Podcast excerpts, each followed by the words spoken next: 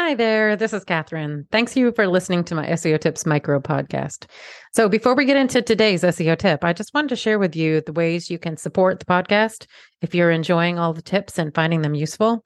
So, you can send me a donation at buymeacoffee.com slash Catherine W. Ong, O N G.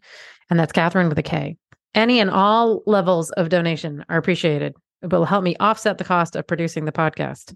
So that's buymeacoffee.com slash K A T H E R I N E W O N G. I'd also encourage you to subscribe to our email list to make sure you're not missing any future episodes or any other news about the SEO Tips podcast. And to do that, you'd go to wostrategies.com slash newsletter. Okay, on with today's tip. Do you need to include voice search in your SEO strategy? Let's talk about how to look at voice search for your brand or client. Hello, and thanks for listening to SEO Tips today. So think about yourself using search on your phone with your voice to find instructions while cooking, maybe, or because your kids ask you a question. It's more comfortable, it's faster, more convenient, or maybe you're using voice tr- commands to trigger an action on your smartphone assistant or a smart speaker at home. You're asking it to play songs, set alarm, dim the lights.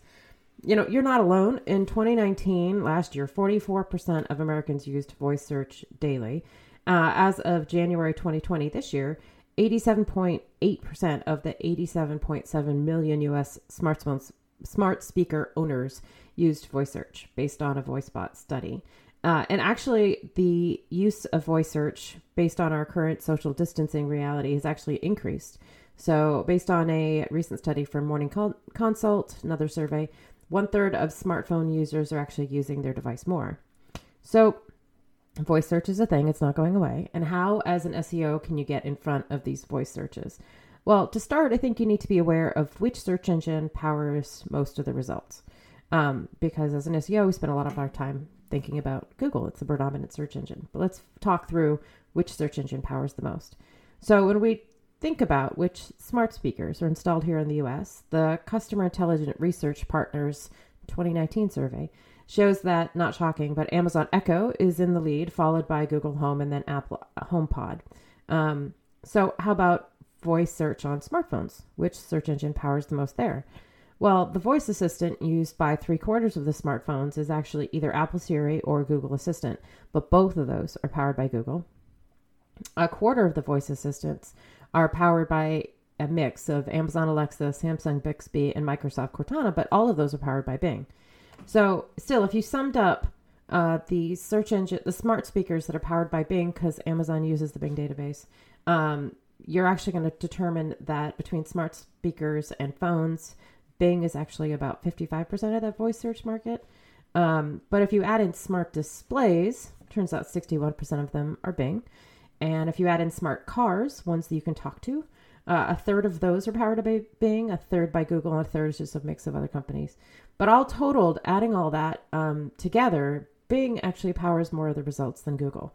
Hmm, that's going to pivot your strategy a little bit. It's a bit neck and neck, but it's very different than the normal desktop mobile uh, market that we play in, where Google's predominant. Um, in voice search, it's really about half and half, with Bing a little bit in the lead. Um, so, okay, which one of these could you own and rank in? Well, it kind of depends, which is the typical SEO uh, response. It all depends.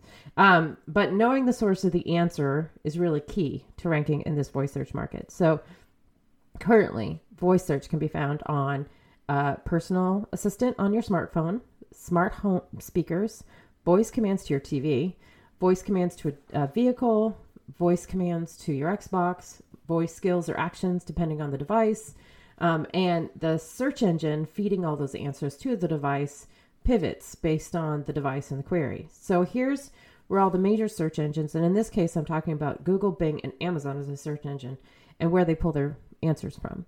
So Google and Bing, about a third of the time, they pull from their search engine knowledge graph and their entity understanding.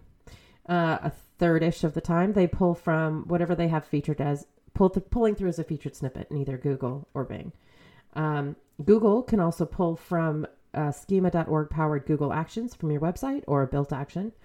Amazon will pull from a variety of places, either their skills database, their product database, Alexa Answers, which is their crowdsourced data source, their knowledge graphs or the Amazon knowledge graph, If it's local, it's Yext, but I heard rumor that it's soon to be Yellow Pages, and Bing is their search engine. Now, ranking also depends on the question because they pivot quite a bit depending on the question. Generally, fact based answers are pulled from each company's knowledge graph. Mind you, there's three now Google, Bing, Amazon. Brand info, more often than not, is pulled from Wikipedia. News, it really depends on the search engine's news algorithm and news database. And product information, it depends on the search engine algorithm, but it could be pulled from featured snippets, the company's knowledge graph, the Google product feed, Amazon choice, Alexa answers, or maybe an Alexa skill. All right, so well, how do you get started with all this data, so building toward your first voice search plan? Um, well, to make a case for whether or not you need one, I think the first place is to talk, uh, figure out whether or not you're already receiving voice queries. So, step one, go inside Google Search Console or Bing Webmaster Tools and look for anything that seems like it's spoken. Um, you can check to see if this was a suggested query by slowly typing it in Google or Bing. And if it auto completes, then it was an autocomplete query. But if it doesn't, then it's probably a voice search query. Um, there's no magic report inside either one of those. You just have to take a gut check based on a very long question. It looks like it was spoken.